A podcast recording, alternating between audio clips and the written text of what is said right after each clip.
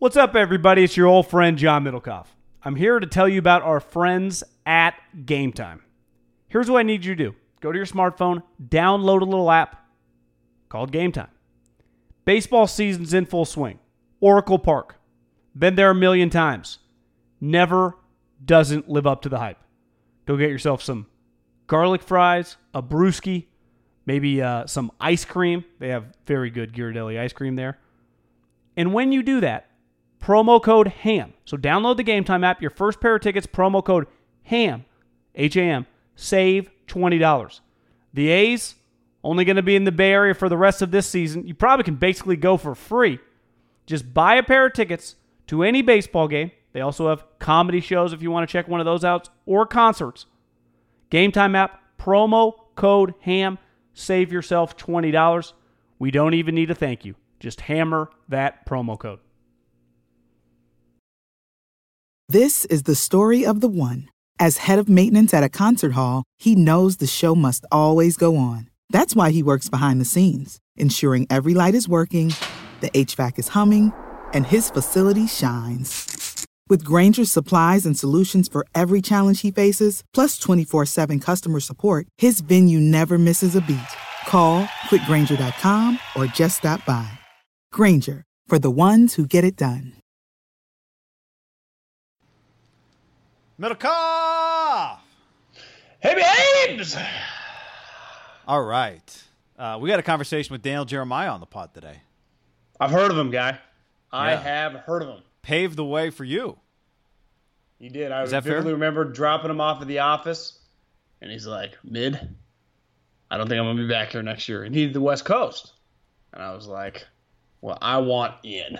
I remember that night going to type up a document of all the coaches I knew Yeah. that would be on that circuit, which I'd go. I was like 50 Fresno State coaches, and then like new Bachelor at SC. I knew this guy there. I knew this guy there. Even guys like I just like had run into the hallway. I'm like, I know him, you know. And uh, You're I saying that was what you presented to the Eagles as like your resume, kind of like this to make your case. I mean, I was already there. I just, I, uh, as LeBron once said, I'm coming home, and I just desperately wanted to go home, and, and I was able to. And home, I, I didn't even necessarily know. I was thinking like, could I live in Vegas? Could I live? I just wanted to come back to the West Coast. yeah. I it was time, and it looked good for a minute, and then I was like, I don't know. And then I just remember how he called me in his office. He's like, it's yours. I just remember like not tears, but I was so fucking happy. What do you think? He could have been like, oh, you're going to the West Coast, ten thousand dollars. I'm like, I'm in. Yeah. The best part too about being on the west, being a road scout, unlike being an in-house scout, is you get like if your salaries, my salary, I had no leverage, so it was like fifty thousand bucks. It's like okay, and then you also get a car stipend. So the car stipend was you know like eight hundred bucks or whatever. So you get this extra money. I already had a car, you know. That was cool, and you expense out the miles and food, so it's actually not that terrible. Hmm. This podcast is brought to you by eazewellness.com. Promo code HAM. That's E A Z E wellness.com. Promo code HAM. It is the CBD home of Paul Pierce's line of CBD, John. He's got his new vape uh, on board, and what I love about it, just ordered some recently, some sleeping, sleeping drops, a couple boop boop, night night. Uh, they also have some uppers, get the mind going. CBD, I, I don't want to call it just a craze because it's here to stay. Everyone's using it, all ages. Get on it. If you want to use our promo code, tell your friends about our promo code, eazewellness.com, promo code HAM. You get $20 off your first purchase. You get over $50, you get a free delivery. Again, bath bombs, doggy treats, you name it, guy, and Eaze Wellness has it.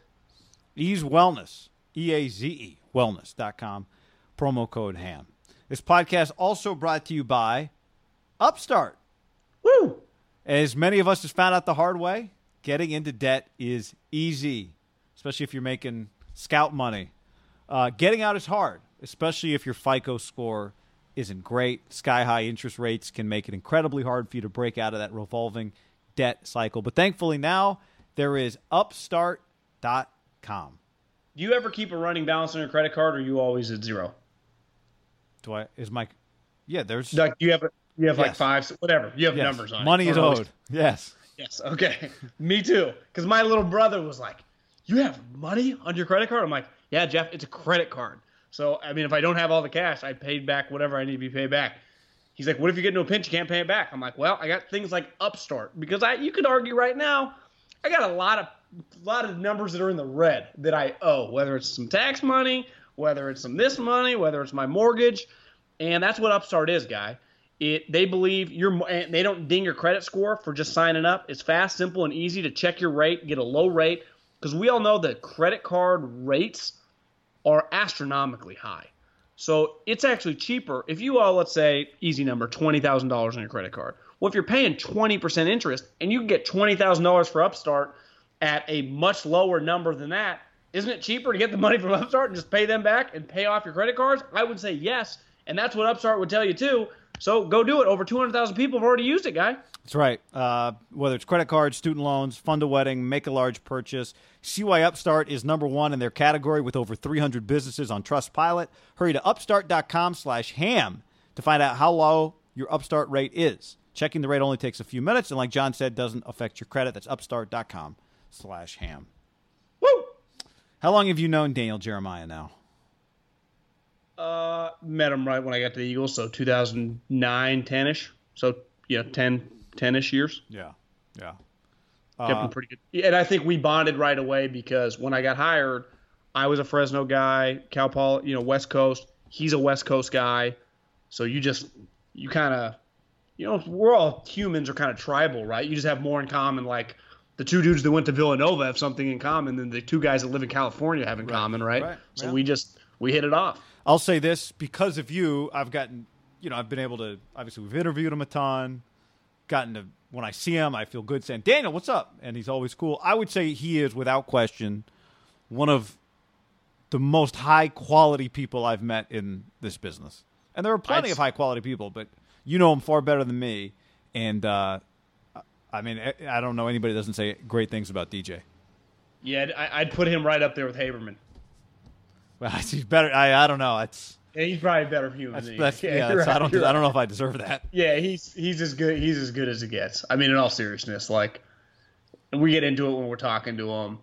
Like he is, you know, I mean, we got a lot of people listening to this podcast, and a lot of people, you know, you've had you've done called games and stuff. He's on NFL Network talking about the draft. Like a lot of people now know who he is, right? The number Yeah. one sport in America. Right. he and now i mean his i wouldn't say his competition but his like partner who was and even he'd tell you this was more famous just because he'd been doing it longer. They kind of built the network around him. Mike mayock is now gone. So it's like it's just him. Like when when the when the combine happened this year it was rich and dj and this year at the draft i remember when he first got to start doing the draft it was really cool. I'm like i know this guy but they used to have him the first couple years he was doing it and he signed and the year I was still in the NFL, they put him like next to rap sheet, you know, on that classic like we're gonna go to our insiders, and he was like kind of one of the insiders, even though he was more than that. Mm-hmm. And then he's worked his way to the to the big desk the last couple years, and now he is, I mean, he's our number one draft analyst, and he's now doing stuff for the Chargers, and he's got a good gig going. Yeah. Um, we got to catch up with him while he was driving his kid back from getting a filling, getting home, taking care of his child, being a father. And um, so there's a lot we try to cover with him. There's probably a ton more. Has he been on? He's been on the podcast before, right? I don't Has know if he's been ever on been on the podcast. He used to come on the radio show. A Definitely lot. used to come on the terrestrial radio show. Yeah. But as you hear us discuss, the game has changed, and so it's great to have him on our pod. Uh, here we go. Anything else to say before we get to him? Let's do it, guy. Daniel Jeremiah, podcaster, NFL Network expert, former scout, which is about, you know, there's nothing more impressive in your bio than that. No. Here he is.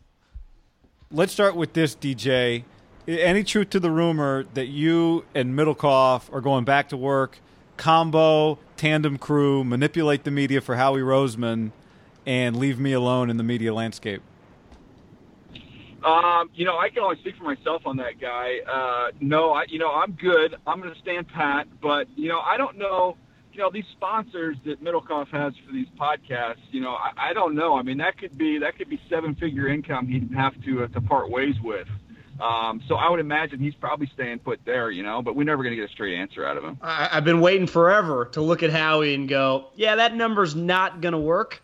Uh, I, I'm going to need to quadruple that bad boy. I, back when he oh, said, John, you're going to make thirty-seven thousand dollars. I couldn't assign the contract fast enough, so he he kind of had me, you know, where a guy like you, you're like, you know, I, I like going to NFL Network. I was like so jealous, and then not by choice, I you know kind of funny?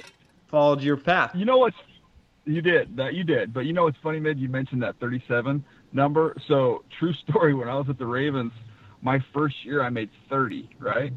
Yeah. And so the second year, keep in mind I'm married with a child with a wife that's pregnant with number two, um, making 30. And then my the uh, the next year we're supposed to get you know it's a very small raise. It's supposed to go from 30 to 34. Okay. Yeah. And I get my check, and I'm like, look, I went to App State. I'm not a math guy, but I start doing the math on on what my check is, and I'm, you know, okay, how does this factor over the course of a year? I'm like, you know, actually, I'm making 36. So they made a mistake in my contract. It said 34, but in actuality, it's 36. So I go to our our contract guy, our salary cap guy, and I go, hey. Uh, I don't know if there's a mistake. Like you need to fix the contract because you know you, I'm, I'm making 36, but the contract says 34. He goes, "You're making 36. You're not supposed to be making 36." And they took the money out of my contract to put me back to the 34.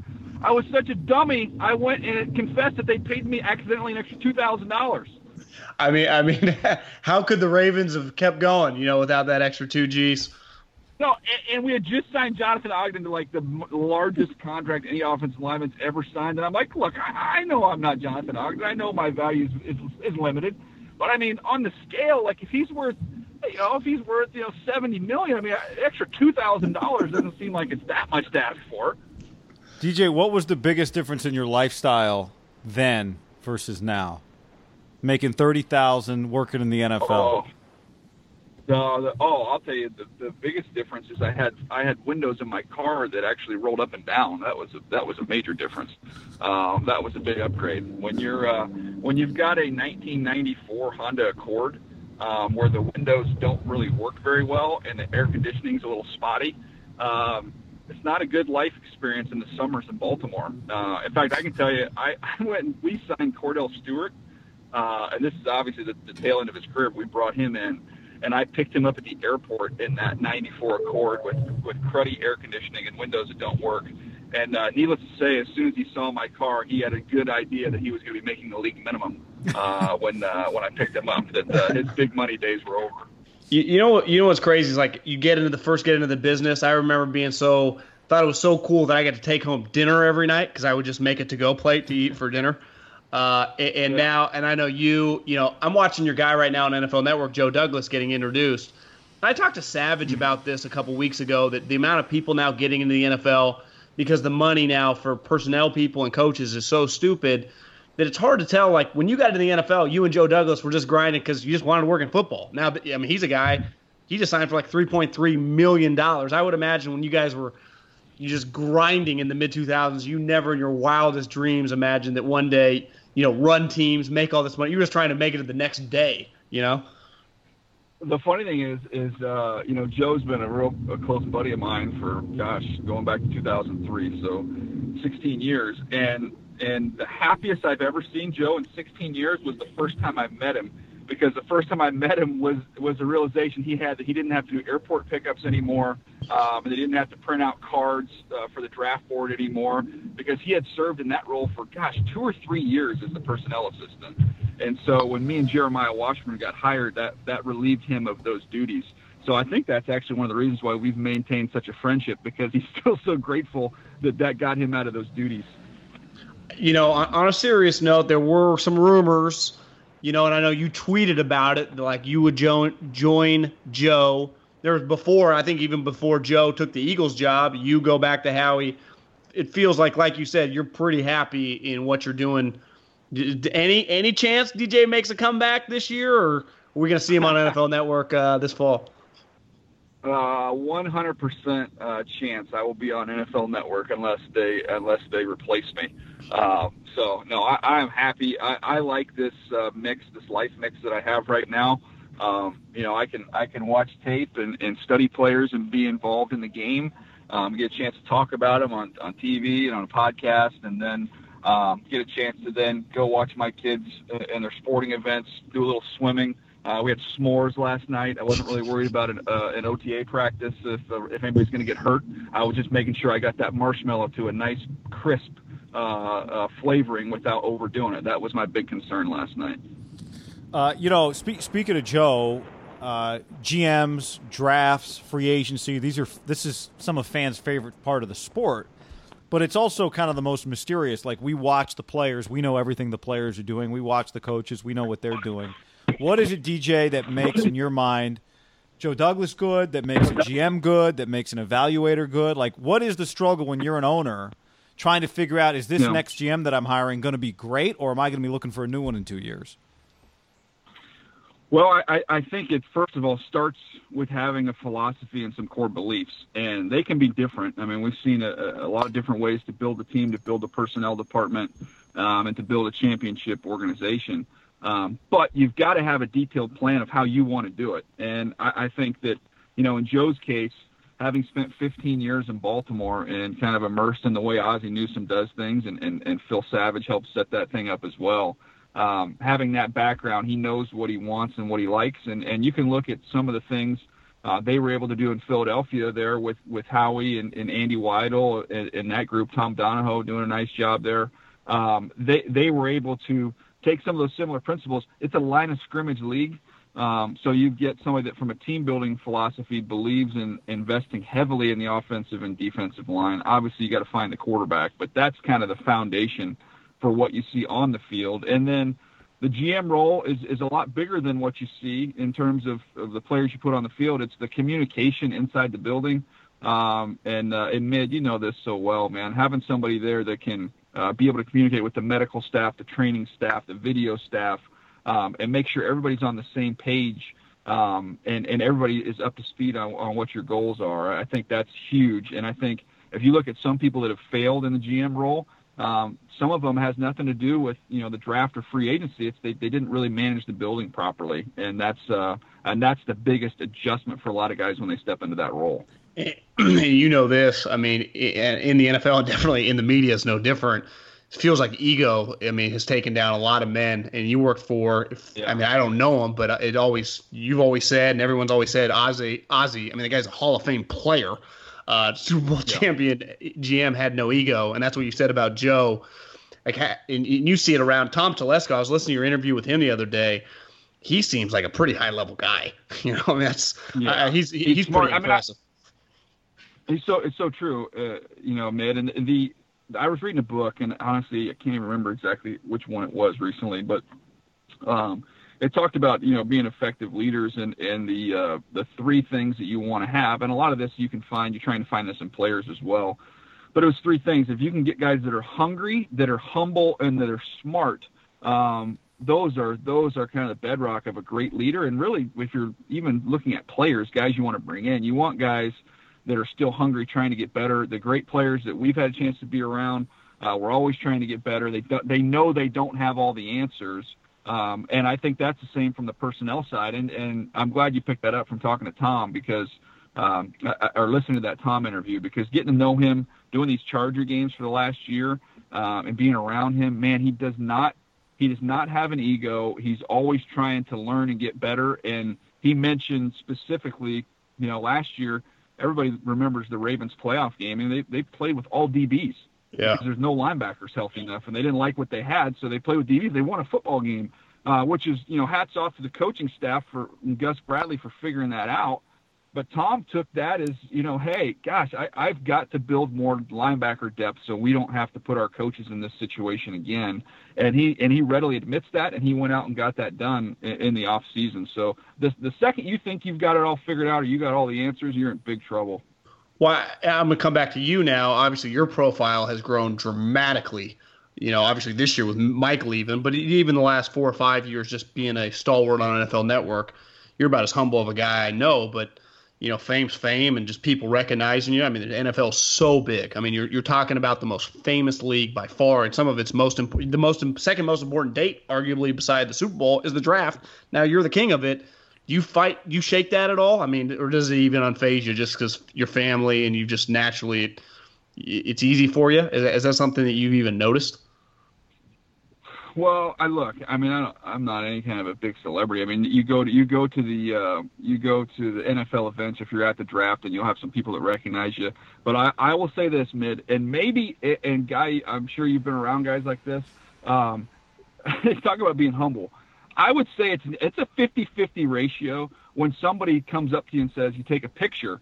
I would say 50% of the time they're handing me the phone to take a picture of them and their friend, their spouse, uh, or or somebody else that they're interested in, uh, versus can you take a picture? I'm actually going to be in the picture. Uh, so we haven't got to the point where that's become much of an issue. So so. Are you saying that you recently assumed you were going to be in a photo and then the person was confused as to why you assumed that? I, there was one there that has happened several times. The one time it's worked in my favor, and I bring this up to Charles Davis all the time. If you guys know Charles, he's like he is the best human being. Um, he's one of the most talented uh, broadcasters I've ever had the, the, the good fortune to work with, and, can do so many different things. But uh, we had finished up at the Senior Bowl, and uh, we were in the we were in the airport, uh, walking to our gates. Uh, we were on different flights, but kind of walking to our gates, and somebody stopped and said, "Oh, hey, how's it going?" And so we both kind of assumed they kind of put us together. We had just called the Senior Bowl game uh, but keeping in mind, this is this is Charles Davis, voice of the Madden football game, which everybody their mother plays. Um, the number two uh, team on Fox with Eric Burkhardt calling, you know, calling NFL playoff games for crying out loud. Um, he's called BCS national championship games. I mean, it doesn't get any bigger than Charles Davis. And the guy says, "Can I get a picture?" And uh, and and we said, "Sure." So he hands Charles the picture and then and grabs my shoulder and wants to take a picture with me. And I was like, "Yes!" Finally, I have got it. This guy literally does not know. I don't know how. He does not know who Charles Davis is, but somehow he knows me. And so I hit him with that all all the time. DJ, I loved your take on McGlinchey's lateral quickness. I got to get a photo. it's so good. You know what's cool though is like the uh, I, more people, and I think it's and you guys know what you're doing in, in, in the new media space. I get I get stopped by more podcast listeners than I do TV uh, watchers. It's, cra- it's crazy. Yeah. yeah. Isn't that uh, nuts? Yeah, the, the game's changed, man. Game's changed. But before we get into some like current stuff, I did want to ask you one thing since you mentioned Charles Davis. I didn't know this about Charles until I went back and was looking at this. He was on the call of your alma mater, App State, yes. defeating Michigan 34 to 32, one of the great upsets in the history of college football. Do you remember watching that game? Uh, you would you were long, you were I, gone from App State by then, but do you remember watching it? Okay. Anytime you want to bring this up, I'm happy to discuss it. Uh, the uh, I was I was watching it at home for a little bit, and it was a close game. And, and mind you, I've seen you know I was a part of it. We beat Wake Forest twice when I was there, but it wasn't a huge win. We had Auburn on the ropes when I was there. We should have beat them, and, and then we ended up not finishing the game. We I think we lost 22 to 15 or 22 17, something like that. But then they had had in succession like several of these near uh, massive upsets they hadn't been able to pull off. So I'm watching the game against Michigan, and, and, and we're doing well and jump on them, and Michigan comes back. I'm still in the back of my mind thinking this thing is going to uh, it's going to end poorly. You know, they're going to you know Michigan will end up coming back and winning. So I had some errands to do. I had to go to a kids furniture store to buy beds. So I'm in the I'm following this game on my phone, like one of the first times you could actually like follow games on your phone and I'm following it on my phone, and uh, and I'm I'm in the parking lot of this children's furniture store when uh, when they complete the long pass. I think it was to Mario Manningham to set up the field That's crazy, yeah. to win it, and then it got blocked. Um, uh, App State blocked it, and the game was over. So I was I was going nuts in the parking lot of this children's furniture store. I never even put it together. I didn't know who Charles Davis was at that time. Um, but then obviously we've worked together for for seven years now and become very close friends. And anytime the three of us go out to dinner uh, with Rich Eisen, myself, and Charles Davis, you've got one guy who who is the best day of my life when they beat Michigan. And Charles called the game, the first game on Big Ten Network, and it was Rich's worst day ever. So it makes for a fun conversation. okay, I got a two part question here.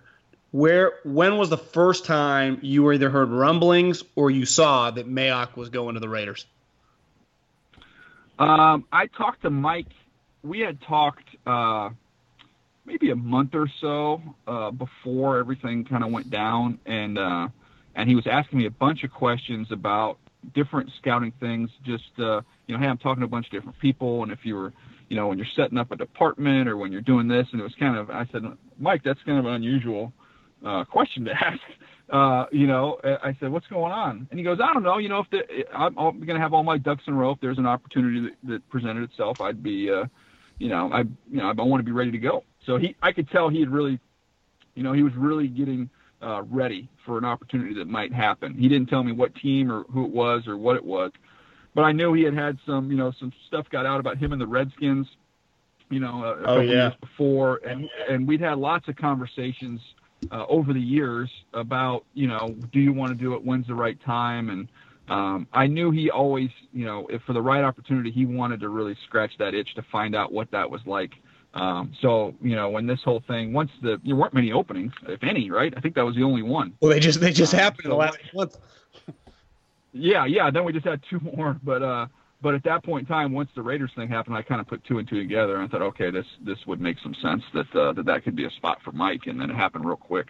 So once he goes, then do you obviously you your role had been steadily growing, but now he's just gone. Yeah. Do you start thinking? Yeah. well, I mean, am I going to be in the booth with Rich? What do you does your agent? Do you call? Like, how? What does they talk to you the next week? Like, how, how do things happen? I was in. Uh, I went into the office. and I don't remember honestly if it was the day after. It was, it was definitely within that week, and I went in and uh, and had a couple conversations with people that that um, you know that I report to that said, hey, this is going to be uh, you know we're bummed to see Mike go, but this is going to be a great opportunity for you. Let's get get ready to go. Like it's it's go time. And uh, and then soon thereafter, I just kind of you know it was confirmed. Okay, this is what your role is going to be. Um, and and I'll be honest with you, the cool thing about about our network, and maybe it's this way everywhere. I don't know. Um, this is the only place I've really worked in this industry. But I mean, guys, they they were just like, what do you need research wise? What do you need um, uh, preparation wise? Getting ready to do all these XO tapes that we were going to do at the at the All Star game and the combine. Um, had a guy uh, Ben Fennell, who's uh, if you guys follow him on Yeah, Twitter, I do. Follow, and Ben's great, and so he he Ben was basically. Um, I was so fortunate that anything I needed from an XO standpoint, I could get with Ben, and he got we got working on that immediately. We had a researcher named Jack Andrade that kind of assigned to me, and anything I needed, to, he helped me. So it was, you know, I made it! You get to stand out there. Yeah, it was fun. It's like, man, the resources. This is fantastic. Uh, but you know, you get to stand up and be kind of the front guy. But there's there's so many people propping us up, and that was when I was like, okay, this is pretty cool, man. Because um, you know, I would have like just little projects I was curious about, and so I'd be like, Jack, can you look this up? I'm like, sure. He can do all his research and give it to me. Like, all right, what do you plan on using that for? I'm like, nah, it's just curious, man. This is like getting a new toy, getting to play with a new toy, man. It's so fun. You know, uh, speaking of propping people up, we were uh, excited around here in the Bay Area to see that you picked uh, the 49ers as your, your big stock to bet on the other day. Um, we talked to George Kittle on the podcast, DJ, and talked to him about Kyle Shanahan and, and what he thinks of Kyle. And, and he gave us multiple examples from plays last year where Kyle told him what was going to happen before it happened. Basically, he would say, like, just as long as you don't trip on this play, it's going to be whatever, a big play. Um, so, what do you think of Kyle? We know what we think of him as a play caller. What do you need to see from him as a head coach, or do you need to see anything else from him? Do you already believe he's a very good head coach? I think he's. I, I think. Look, I think he's going to be outstanding. Um, the poor guy just needs people to stay healthy around him. Um, you guys did. A, I saw that interview by the way. It was phenomenal. Um, the the information you're able to get, and I think there was another one too. Was Austin Hooper uh, was talking about it a little bit during the during the Falcons days about telling Yeah. exactly what was going to happen. Um, so, and I know player, I know guys that have played for him and played the quarterback position, and uh, and just rave about him. So, uh, you know, I think look, the quarterback, the head coach thing, you know, you know, it's look, he going to give the rah rah speech? Probably not. I don't think that's who he is. Um, but go out there and score a boatload of points and let the defense take care of itself. I mean, that's kind of the formula in the NFL right now. Um, so yeah, I, I'm big on him. I think they all stay healthy. They're going to have a monster year.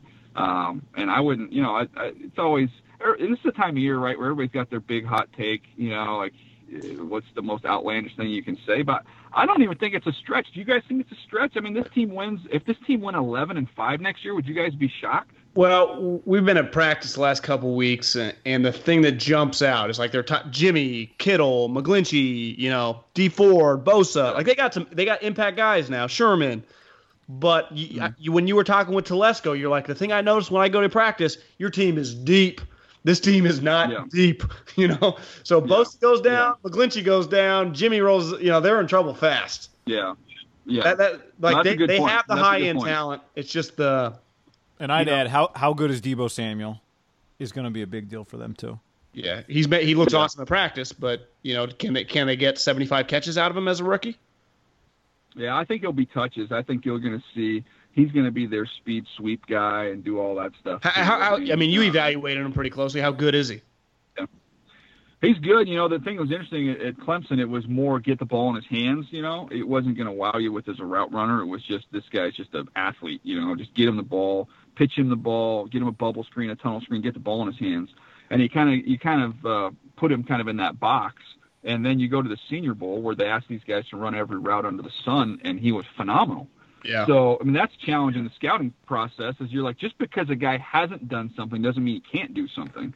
Um, he just wasn't asked to do that in that offense there at South Carolina. So I I thought after seeing what he did at the Senior Bowl, and then and then adding to that what I know about him as a competitor, how tough he is, and how good he is with the ball in his hands, I'm like, gosh, this guy could be really really good.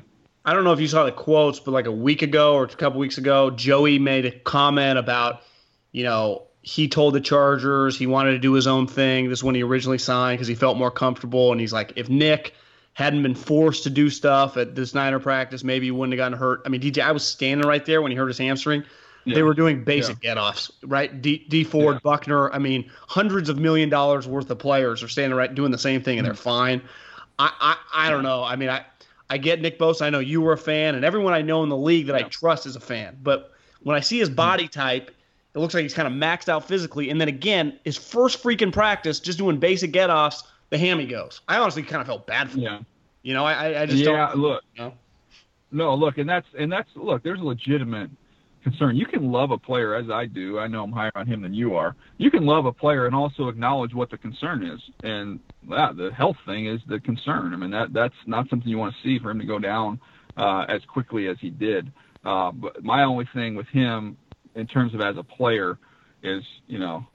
I'm old enough to remember when Joey came out. It wasn't that long ago. and I have had conversations with a lot of the same people. I mean, the exact same people that when he, they were like, "You're too high on Joey Bosa. He's not that athletic. He's not this. He's not that." I'm like, dude, pass rush is not a 40 time. Pass rush is an art form, and that guy is an artist. And I think is I think I think Nick is too. Um, but it's- look, they they've both got to stay healthy, and that's been Joey's issue. And now we'll see if Nick can stay healthy. But if he does stay healthy, especially when you get a chance to line him up next to Buckner, good luck. All right, we want to go a little speed round here. We know you got a, a kid who just got a, a dental procedure to, to get home. Uh, so we'll just go speed round. We go ham, and fire a bunch of questions at you. I saw, so I'll, I'll start. I saw that you said that one of your big disagreements with Joe Douglas was you argued for Chevy Chase, he argued for Bill Murray back Yeah. in whatever year, the early 2000s, and and over time Yeah. you proved out to be wrong. Do you remember any significant disagreements with John Middlekauff? Oh gosh, uh, disagreements with Middlecoff. Um, well, we disagreed about the athleticism of a of a of a uh, coach's kid up in Fresno, but that was that's another story. Oh, I've seen that video. I couldn't make it through the whole. I almost made it through the whole interview, John. I almost made it through the whole interview without mentioning that. Slow feet. You know, I got slow feet. Keith Williams kid, right? Yeah, I mean, the guy just played Division One football, so I mean, Uh, yeah, there you go. So you were you, you were kind of redeemed through that whole process. The best, this is the most talented 13 year old kid in the country, possibly. exactly. Okay, uh, biggest. You're a big San Diego guy. I know the LA Yeah. Chargers now, but biggest Yeah. San Diego mess up for a, a coach manager, Bochy or Schottenheimer? Oh, uh, getting rid of Boch. Watching Bochy win all those World Series up there with you guys has been tough. Yes, it's been a challenge for the Padre fan, given that they you guys. I Oh, mean, you I- might give him back to us now. You No, guys are all might, analytics yeah. now. Boch I mean, done. Bring him back. he's coming back. He'd be he'd be available. Team's not bad. Yeah. Get Flannery back too. Let's get the whole band back together. I don't know. I don't know if you've seen Flannery. He's he's, he's might have lost it a little bit. Uh, Okay, who is there a guy out there that you scouted, DJ, that did not Yeah. become a star or did not become great? That you are still to this day convinced that his circumstances were bad. You were right about him. He could have been good. It just didn't come together for whatever reason. Yeah, every player I've ever missed on. Absolutely. uh, no, I, I uh, no, I still think there's ones like the injury guys.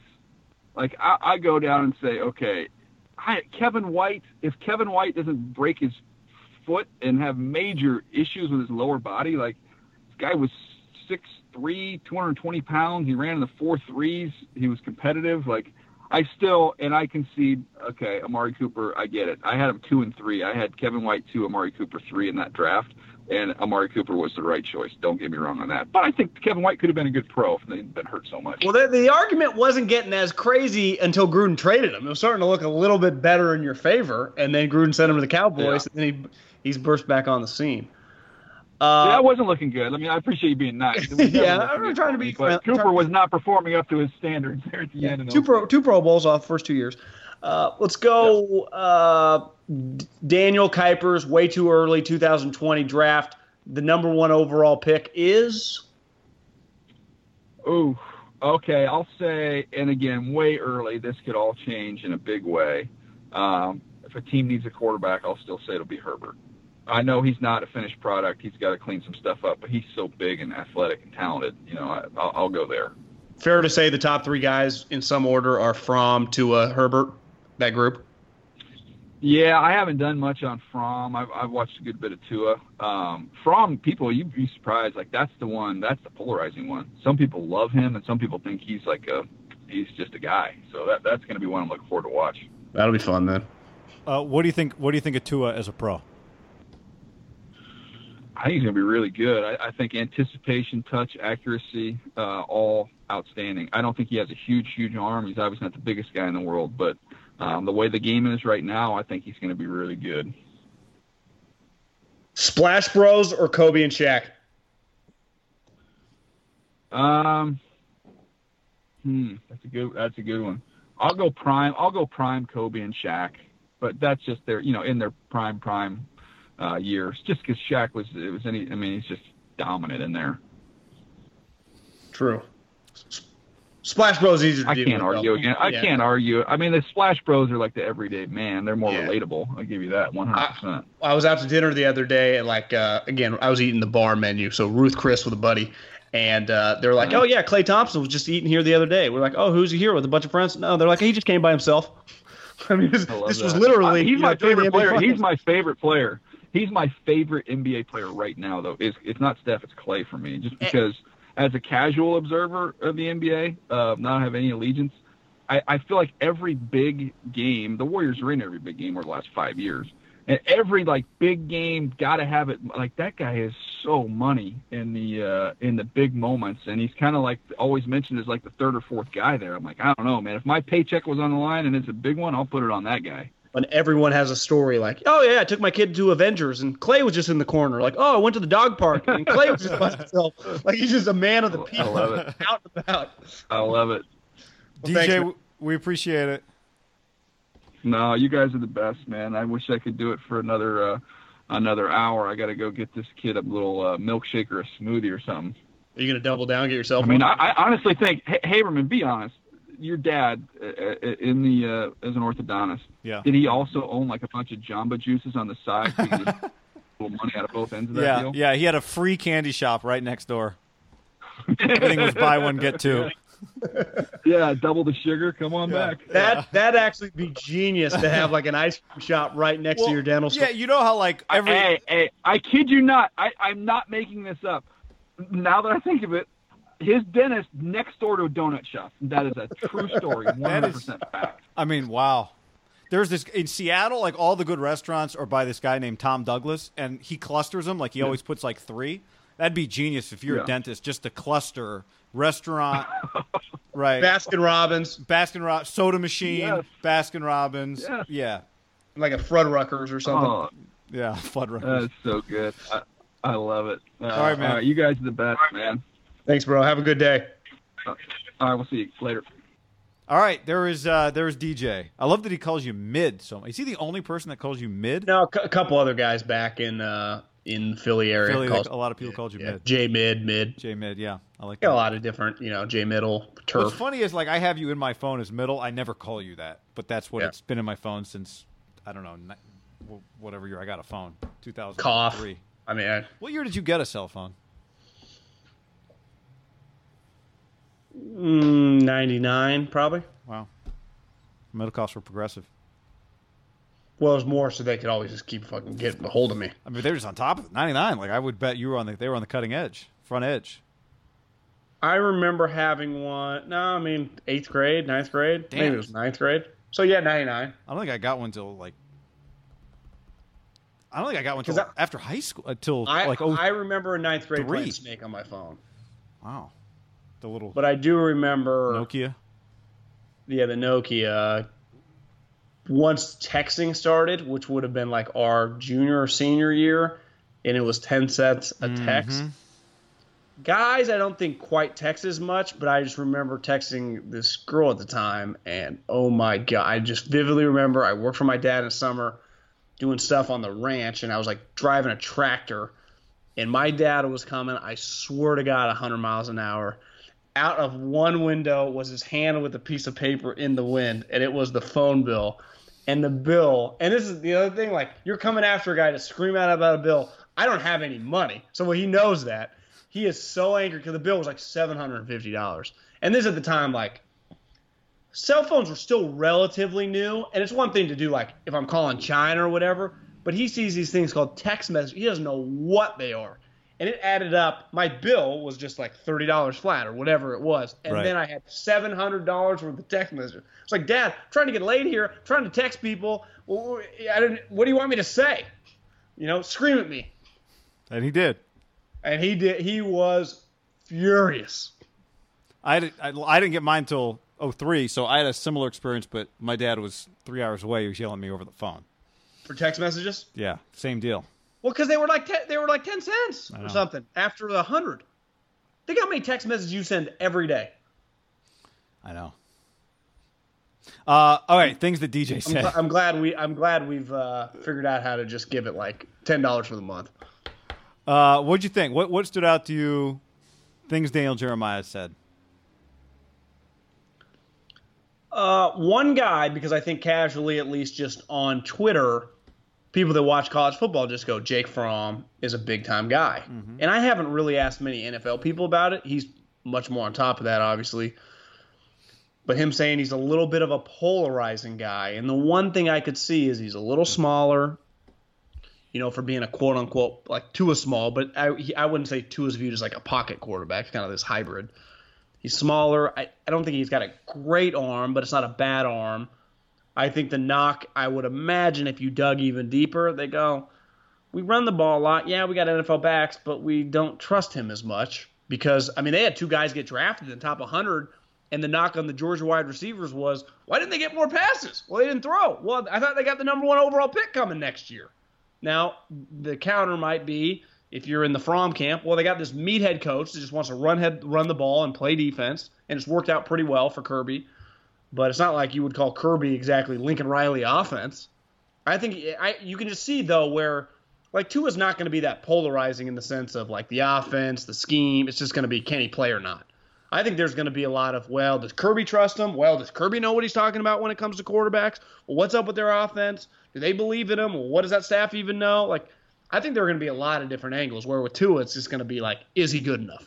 Right? Yeah, so this is not specific, but from what I've heard, it, I think the, the, the, the quickest way to sum it up is people are going to wonder. One of the big questions with Fromm is going to be: Is he maxed out as a as a player? But how Right. many games he won in two years? You know, how he's made big plays. I mean, he? it's really impressive. But I think the question is going to be: Is he? How much better is he going to get? How strong is his arm? Is he just like a college gamer, or is he really a pro that's going to continue to develop?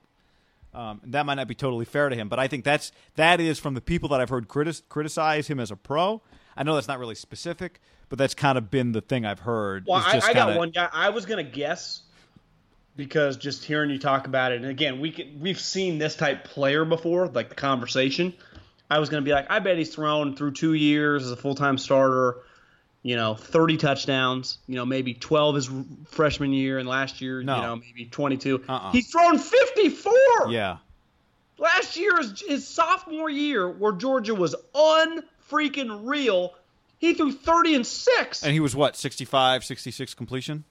67. So he's averaged Okay. through two years 65%. So you go, well, I've watched him, and it goes, oh, I kind of see it. And then I check his stats. I'm like, damn. Now you could throw the curveball. Well, the SEC East sucks, right? Because it's not the West. It's not. He's depending on the year. I don't think the last two years they have only played Bama once. Now he's played them, but he played them in the in the SEC championship. He plays Florida, Tennessee, like all those schools are down. Like really the the team that was in the mix to win the division this year with Georgia was Kentucky. Like that side of the division is not LSU, it's not Bama, it's not A&M, it's not Mississippi State. So I get it, but on paper, guy, and I've just casually watched him two or three times, and every time I've watched him, he's looked awesome. On paper, he looks fucking even better. I mean, at Georgia, giving a run first defensive level school, he's 54 and 13 in two years as a starter when he's 18 and 19 years old. When you say on paper, he looks pretty damn good. Yeah. Yeah, I'm just going through his game logs right here.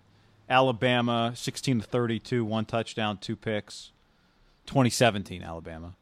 Uh, 2017, Oklahoma, 20 of 29, two touchdowns, no picks, 210, 210 yards. Auburn, 2017, as a freshman, 16 of 22 for 183, two touchdowns, no picks. Uh, last year, Texas in the bowl game, 21 of 35, three touchdowns, one pick.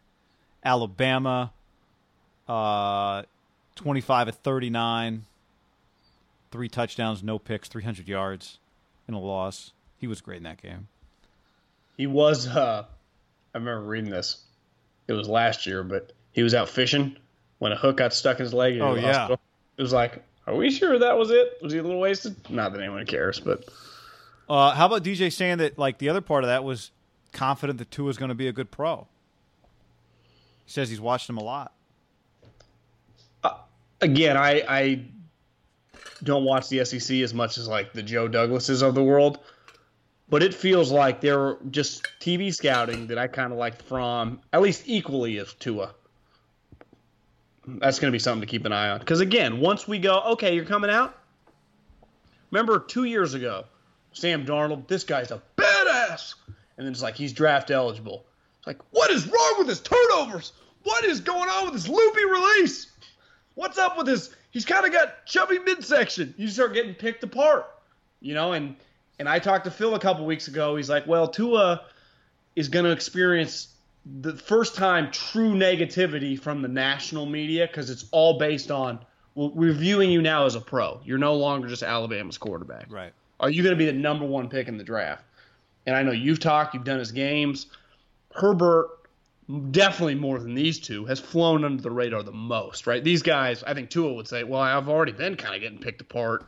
Nothing what's coming, but definitely they feel it like you don't think in Athens, Georgia, Jake Fromm's like, this is a big deal. Like people people talking about me, good or bad. right. You know, like I feel the pressure, you know, and I think Herbert is a much lower level. Well, this year it's it's on. I mean, it's really on for the to me the two SEC guys, and depending on how good Herbert's team is, because if they're like eight and four, he'll still be talked about a lot, but their team won't be as like these two teams in Bama and Georgia are locks to be really good. Herbert's team might, but they also might not be, right?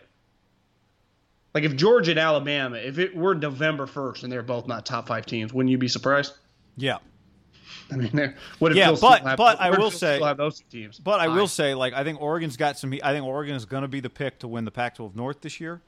Um, But I, I'm just saying, I'm not saying that they couldn't. They easily could be right there, but they're the, of the three most likely to be like, oh, they're not even ranked anymore. for sure. But I also think there's going to be a lot of like what Daniel said in the podcast. Daniel, uh, when you asked him to be DJ Kiper Jr., who's going to go number one? Herbert, and I think there's going to be a lot of that out there. I think those two guys, if their teams are playing well, what it means is that their teams are getting judged also. If Oregon's eight and four, the spotlight is going to be just on Justin Herbert then, right? If they're not in the CFP mix, if they're in the CFP mix, then there's all this other pressure just on everybody else around him. But if it's just about him, that's a whole other animal for Justin Herbert. Think about think think about this. It took Baker Mayfield and Sam Darnold to go ahead of Josh Allen, who played at freaking Wyoming and had a pretty terrible. Was he a junior then or senior? I think he was. A I thought he'd been underclassman there still. for. maybe he was gone to a senior. JC, yeah. he was. Yeah, he went to the Senior Bowl. Yeah, whatever. But it took. He was statistically poop, and he went seventh. And it took Baker Mayfield winning the Heisman, and Sam Darnold, who has already felt like the lock number one pick or one or two pick, still going three, right? So Herbert, and I think DJ is a good example of DJ's just looking at it like he hasn't truly dove in beside casually watching this. He's just like a scouting director. I look on paper, I see the height, weight, speed, I see the arm strength, I see some comparisons to Josh Allen. I bet like you just naturally think, well, he's at Oregon, he's probably a better version. I bet if I just had a bet on the one as we sit here in June, I'll take that guy, right? Yeah, yeah. The other guys, like you said, one guy's maxed out. And say what you want about Tua is he's just really small relative to. I mean, how tall is Herbert? Six four. It's huge. He's Yeah. when you see her, John, he is huge. I six four doesn't even. So think Yeah. about this: the GMs that have He just feels six five to me when I see him. So the GMs that have seen Oregon live and have been on the field Six, the last I couple listed of years. six six. I take it back. He's massive. Remember, was it Elway last year at a Herbert game? Yeah. Wasn't he? At the, he was at the bowl game. He like is Potato he, Bowl. He is so big. Uh, Herbert was at the game in the Bay Area. Was his bowl game? So what, what do you think that? Uh, what do you think that just random GMs like when Elway see, bumps into Lynch or whatever, and they're just BSing like, God, you should see this kid at Oregon. He's freaking massive, Yeah, right? That's just yeah. that's just a conversation of like, God, you got to check this guy out. Who do you think these guys' friends are? Right? They're just other GMs, other personnel people. That's what they talk about, you know. So I would imagine if you just could poll all 32 guys, Herbert might be like 25 to 7. Is that the right math? Yeah, 32. N- w- Would you agree with that? Like it would probably be eye-openingly high. Like how many people would just casually, again, I would say fairly uninformed, but just based on what the buzz, what they've just seen the guy live, just betting on the come. Like, yeah, I'll take that guy. Yeah. Yeah. I think he will fit the profile of the most basic prospect. Like I think I think how Kyler plays this year will affect how people talk about Tua. Maybe not. I mean, you can make the case that everyone's already talking about Tua. He doesn't need Kyler to dominate. I, I do think their, their their styles are so different, though. Right? Well, I just mean short. Like all short guy. Anytime a short guy succeeds, what if Baker and like- Kyler have awful years? Does that hurt Tua? I think it does. Yeah, I think it's fair to say it does. Now, what if Kyler's rookie of the year and Baker leads the team to the division cha- championship? Then it Or helps them. You know, yeah.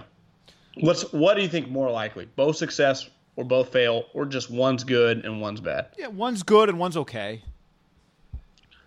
Like, is Kyler really going to have? Do you think Kyler even sniffs like RG 3s rookie year? Remember that? Where it's like, oh my god, this guy's incredible. Yeah, I, I just think more often than not, when it comes to the NFL, when we think we've seen the future, it's not really the future, Well, think think about this guy. right? Would you agree with that? Well, I, I 100% think about that, and I also think this needs to be taken into account. RG3's two offensive coaches happen to be Mike and Kyle Shanahan.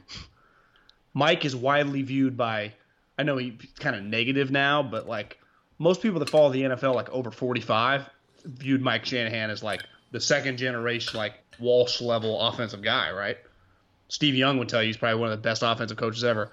And then his son has turned out to be okay. That's. I think it's fair to say that there's zero chance Kliff's as good of an offensive coach as those two guys combined, right? Especially Mike. I mean, had been around forever. That was in 2011 or whatever. So he'd been around the NFL for three years. It's probably not even fair to ask. Like if you told me Kyler's two coaches right now were Mike and Kyle Shanahan, I'd go, well, this is going to be interesting. But I think the hype, I think the more likely guy to fail is like, God, Kliff is over his head, right? And not even because I, I actually am impressed with Kliff. Just as a human, I think he gets a bad rap as being like this party guy because he's such a good looking dude. Oh his dad's a God, I, I feel I feel for him when I hear that, John. But I, I just his resume kind of speaks for itself. In the NFL, you don't just it doesn't usually work that way, right? The coaches I mean, Harbaugh, no one was shocked that Harbaugh and Pete Carroll had some success. They were so goddamn good. Even Chip Kelly dominated. Kliff couldn't get to 500, and you could say in a conference that beside Oklahoma was average as the day is long. And it's not like the game he lost to Arizona State. It's not like he was losing. Well, he'd, he'd play Alabama and Georgia every, you know, in the in the preseason. Well, no, he didn't actually. Check the check the, the who he played. It's like SMU.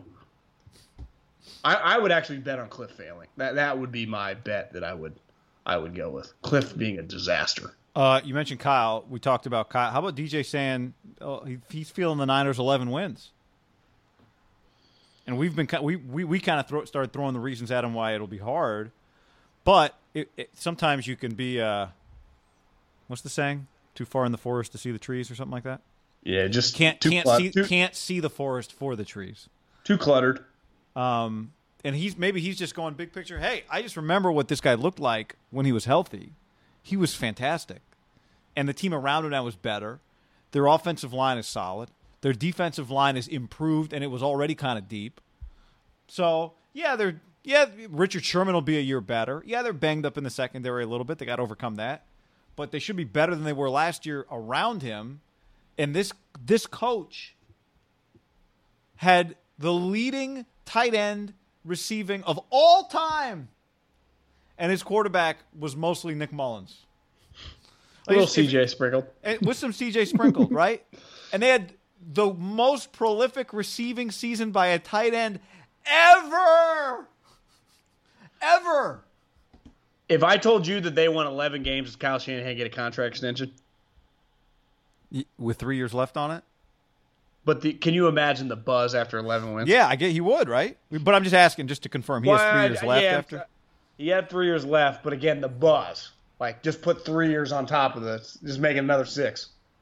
Yeah, it'd be a very college extent, like when guys are extended, like when they've got four years left. And it's just like, ah, we just got to give him a bump to because. He's But isn't it fair to say that Jed's got a little college athletic director overzealous wanting to be? I mean, and I think Jed just wants this to work, right? Right. Jed wants this guy to be the coach for the next 15 years. You have to think about it. Yeah. 11 wins would. It wouldn't feel exactly the same because times were so shitty and Harbaugh came out of nowhere like a tornado. That 11 wins would not top that. The only way probably to top Harbaugh's first season would be like 15 to 1, like the number one seed. Like, I, do you agree with that? Like, it'd be Harbaugh's first season was just so far out of left field and was just like, mean, they were the number one seed and they were just so badass. And Alex was throwing like 120 yards. It was crazy. I mean, And Jim just- was nuts, and yeah, I mean, he got in a fight with an opposing coach like by week six. Remember, might even been earlier that with the Lions. who who are the And guys? remember, remember in the, in the, I'll vividly remember the video in the locker room where he's going around. He's like, "That was a win, gut check win," and he points, and it's this blonde haired guy that everyone was kind of down on him. And he looks at Alex and he points. He goes, "Clutch! That was clutch!" And the place just goes nuts, and you can just feel the the bay, the the the power of that moment. And then they go to the who wants to be, who's got it better than us? Who wants to be a millionaire? Who wants it better than us? Went viral as Oh. things like truly started going viral. That was one of the things. Yeah. first. Who who are the two guys that were yelling at each other on Michael Kay show? It's like Al Greco. Is that the guy's Yeah, name? Peter Rosenberg, I think. is the other guy. Rosenberg and the other guy Greco. I like Greco. That's his name. I do right? too. I, I do too. Some the guy tweeted at me when I was like making fun of him. He said, "By far, he's the he's awesome. I like him." too." Greco. Yeah, yeah, yeah. And but someone tweeted at like this is like Haberman and Middlekauff yelling about Kyle Shanahan whether or not he has to win. That was pretty funny. It was. Yelling in circles. Greco, yeah. How about the But it's different. Like well, they they it's not they don't always argue over sports takes. Is like, did you just disrespect me on the air?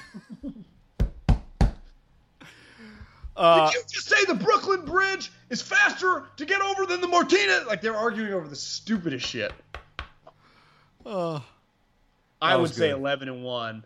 And again, in the forest, can't see the trees, whatever the hell that saying is. can't see the forest for the trees. I'd, I, I'd be shocked. Now, I would also back to my Kyle Shanahan argument. I would say, well, yeah, that's he is who we thought he, was, right? Yeah, you know the other thing about that, if they were to win eleven games, is when that's when you know what happens when the Niners are good. You know what argument always comes up when the Niners are good is is this a baseball town or a football town? Like that argument only happens when the fo- well, I guess it happens when one of the teams is great, Giants or Niners. But I feel like it happens more when the Giants, I mean when the Niners are great than when the Giants are great. But maybe we just always have it when one of them's great.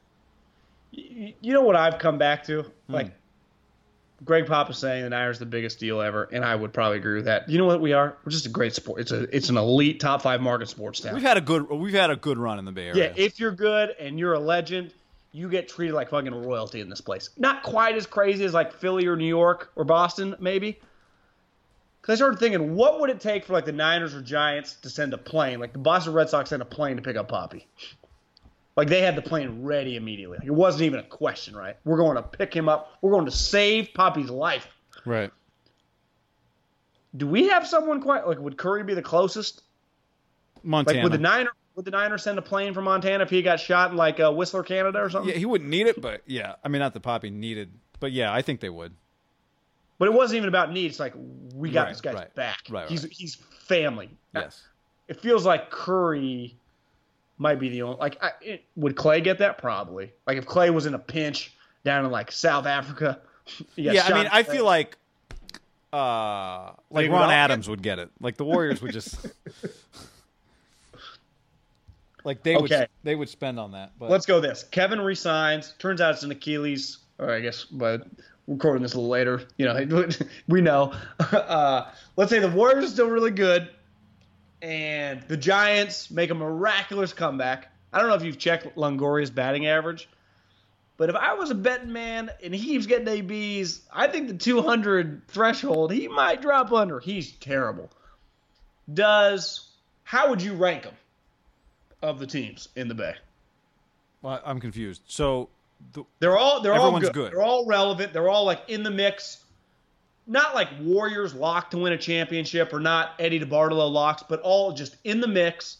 What the Warriors will one day become, like probably like the the Harbaugh Niners, a lesser version of that. But like we're gonna be in the playoffs, we're gonna have a chance.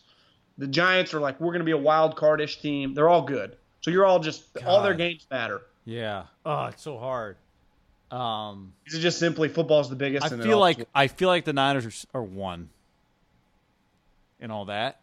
But the thing that the other two sports have going that football doesn't is just like the every night a game that everyone's watching, right? You just walk by a bar on a Tuesday night and the game is on. But what football has, the other two sports don't, is the build-up for the game. For sure.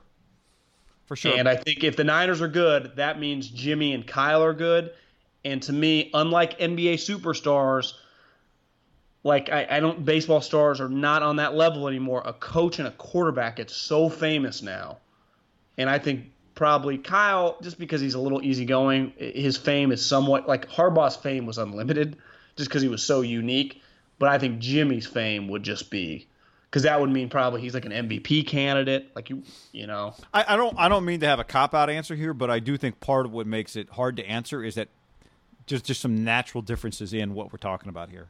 Like Well, there is I- something to the build up and you know everyone's watching. There's also something to to me there are a few things cooler than just every night. Like this is what baseball has. When your team is good, every night everybody's watching. And every Well- day everybody's talking about tonight. Oh, it's a what what what do we used to call it? A Timmy Day or Bum Day or well I I've forgotten. Remember it used to be a thing when one of them would pitch. I, I, I know this though. What was it If called, Steph- John? Uh, I, I don't even remember. Do you remember? It was like Happy Lincecum Day or something. That was a thing that was happening in the Bay Area. If Steph and Klay are still involved, I would put the Warriors still at number one. Like if you say they are like in three years, with like uh, you know, I don't even know who else would be on their team, but whoever. It's just Steph and Klay. Like they're their last raw, like 34 years old. They're in the Western Conference Finals, just because their build up and they're that's why part of the Giants was such a big deal forever. Is like Barry Bonds was part of our life forever, and then like even Lincecum, his highs became so high, but then he was a member of that team, and then even by the fourth, the third championship, it's like Bumgarner had been in everyone's life for five years. So like there is something to the build up. Like part of the 49ers were so much more popular in like 89 than they were in 81. Just like in 94 when they won it, it was a really big deal. Just more people locked in. Like more people were locked in last night to the Warriors than they were the first go round. Just like if they win it if they take a couple year hiatus off and then win it again, it'll like stamp the legacy. Yeah. You know, and that that to me adds That's true. to I think it has to it has to be a team that people feel like might not like we're not positive they're going to win it all. Like that's when it gets kind of interesting. yeah, like this I- year, the regular season, just the regular season, it's just like yeah, we just whatever, just fast forward to the finals, and I think that affects. Like I, I would argue, you give me Harbaugh and you give me Kaepernick. Yeah, he's going toe to. He's more popular than everyone else. But I also think I think we'd all agree that that was somewhat of an outlier situation, even for the NFL. Yeah, Right. Yeah, I don't know if Kyle and Jimmy quite like resonate, like, because part of it was like, God, Jim's a little nutty for me, but God, I love him. Jim's right? just like it always felt like was just picking fights with everybody and being Yeah. weird and just saying stuff all the time that was nuts. And then there was a huge element in such a short period of time that there was a percentage, even if it was 30%, like, God, I think Alex deserved to get you know, game back. Yeah. Oh, that's starting right. That was an incredible story. Can you get Yeah. benched for being hurt? That was a wild story that doesn't get talked about anymore. But you you can if the quarterback then leads you to the Super Bowl, right? And wins the NFC Championship on the road. it's such a stupid conversation, and we both always agreed. Like, what, what, what, what do you mean? Can you lose your job when you get hurt? What, what? But I do oh, think six years later, who had the better career? Alex. Without hesitation, right? Well, I probably should hesitate because Colin did have some incredible Super Bowl wins. I, I mean, Well, like I'll- they're, I'll they're give- 2 I'll very you a s- different career. Like the peak was higher for Colin. Can I give you a scenario? Yeah. Let's say Baalke had traded Kaepernick instead of Alex to Andy Reid. W- w- were you asking would the Chiefs have been better? Yeah, who accomplishes more? Because Alex accomplished a lot. I think he made the playoffs four to five years, won a couple playoff games. I mean, but Andy is. You Andy would say, gets a lot well, of- Andy would probably max out Kaepernick, right? And I know Andy loved Kaepernick in the draft. Wow. Because if you would have said when when Andy got Alex, if Baalke's well, are you interested in the other guy? Who do who would he have rather had at the time? No Colin. brainer, right? Yeah. Without and he loved Alex. Colin. Yeah. Would he? I'll give you one. He had the number one overall pick in the draft when he got that that gig. And that draft, he traded a second round pick for Alex because his first, his only quarterback when he showed up. That's why they turned around so fast. They got a quarterback. Would he have traded at the time the number one overall pick for Kaepernick? And if he did, would that even been viewed as like, would the Niners have viewed it like, why are you giving this guy away? Yes. Yep. That would have been viewed as a win for the Chiefs. Like a no brainer for Andy. Like, Yep. of course you give the number one pick for Colin Yeah, because Kaepernick. you could say in those days, is Colin going to be a Hall of Famer? And no one was like, what the fuck are you talking about? People like, Well, God, I don't know. It's a projection, but one of the worst old takes exposed that wasn't fair because at the time it was kind of a it was like oh I could see it is when Jaws said that he thought he could be the greatest quarterback ever. That's Remember? right. He was the ultimate combination of everything you wanted, and most people were like, yeah, he's kind of right. It, it wasn't even like that out of left field. well, it's like, okay, even if he's not right, it's an interesting take. It's not just like totally blown out of left field. But you're like you just put like he's tall, he's got a huge arm, he can run. You know, he's just he can win. you know? Yeah. One on the It road, like- playoff games. Yeah, I mean it's he had an argument. So yeah. All right. On that note, until next time. May the peace be with you. After the end of a good fight, you deserve an ice cold reward. Modelo the mark of a fighter. You've earned this rich golden lager with a crisp, refreshing taste. Because you know the bigger the fight, the better the reward. You put in the hours, the energy, the tough labor. You are a fighter, and Modelo is your reward. Modelo, the mark of a fighter. Drink responsibly. Beer imported by Crown Port Chicago, Illinois. This is the story of the one. As a maintenance engineer, he hears things differently. To the untrained ear, everything on his shop floor might sound fine, but he can hear gears grinding or a belt slipping. So he steps in to fix the problem at hand before it gets out of hand. And he knows Grainger's got the right product he needs to get the job done, which is music to his ears. Call, click Grainger.com, or just stop by. Granger, for the ones who get it done.